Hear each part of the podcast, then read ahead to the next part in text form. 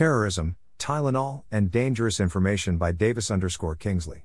Welcome to the Nonlinear Library, where we use text to speech software to convert the best writing from the rationalist and EA communities into audio. This is Terrorism, Tylenol, and Dangerous Information, published by Davis underscore Kingsley on the AI Alignment Forum. Write a review.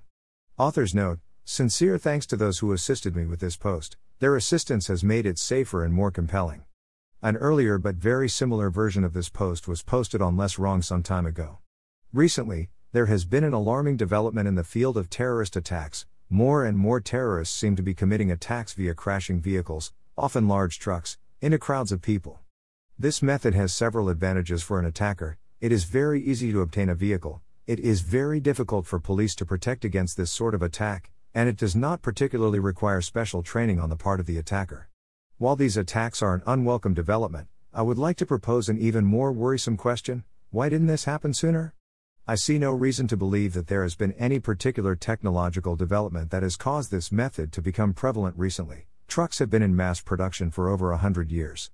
Similarly, terrorism itself is not particularly new, just look to the anarchist attacks of the late 19th and early 20th century. Why, then, weren't truck attacks being made earlier? The answer, I think, is both simple and frightening. The types of people who make attacks hadn't thought of it yet. The main obstacle to these attacks was psychological and intellectual, not physical, and once attackers realized these methods were effective, the number of attacks of this sort began increasing. If the Galleanists had realized this attack method was available, they might well have done it back in 21, but they didn't, and indeed nobody motivated to carry out these attacks seemed to until much later. Another instance, though one with less lasting harm, pertains to Tylenol. In 1982, a criminal with unknown motives tampered with several Tylenol bottles, poisoning the capsules with cyanide and then replacing them on store shelves. Seven people died in the original attack, which caused a mass panic to the point where police cars were sent to drive down the streets broadcasting warnings against Tylenol from their loudspeakers. More people still were killed in later copycat crimes. In this case, there was a better solution than with the truck rammings. In the aftermath of these events, greatly increased packaging security was put into place for over the counter medications. Capsules, which are comparatively easy to adulterate, fell out of favor somewhat in favor of tablets. Further, pharmaceutical companies began putting tamper resistant seals on their products, and the government made product tampering a federal offense. Such attacks are now much harder to commit. However, the core question remains why was it that it took until 1982 for there to be a public attack like this, and then there were many more, Time claims hundreds, in short succession? The types of people who make attacks hadn't thought of it yet. Once the first attack and then the panic around it exposed this vulnerability, opportunistic attackers carried out their own plans, and swift action suddenly became necessary swift action to close a security hole that had been open for years and years. One practical implication of this phenomenon is quite worrisome one must be very careful to avoid accidentally spreading dangerous information.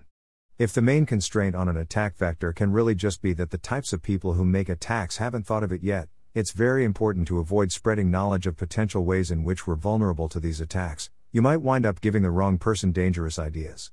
Many otherwise analytical or strategic thinkers that I have encountered seem to fall prey to the typical mind fallacy in these cases, assuming that others will also have put thought into these things and thus that there's no real risk in discussing them. After all, these methods are obvious or even publicly known. Certainly, I have made this mistake myself before. However, what is publicly known in some book or white paper somewhere may only be practically known by a few people. Openly discussing such matters, especially online, risks many more people seeing it than otherwise would. Further, I would generally say that the types of people who make attacks are cunning but unimaginative. They are able to execute existing plans fairly effectively, but are comparatively unlikely to come up with novel methods. This means that there's extra reason to be wary that you might have come up with something they haven't. Thus, when dealing with potentially dangerous information, care should be taken to prevent it from spreading. That doesn't, of course, mean that you can't talk these matters over with trusted colleagues or study to help prepare defenses and solve vulnerabilities, but it does mean that you should be careful when doing so.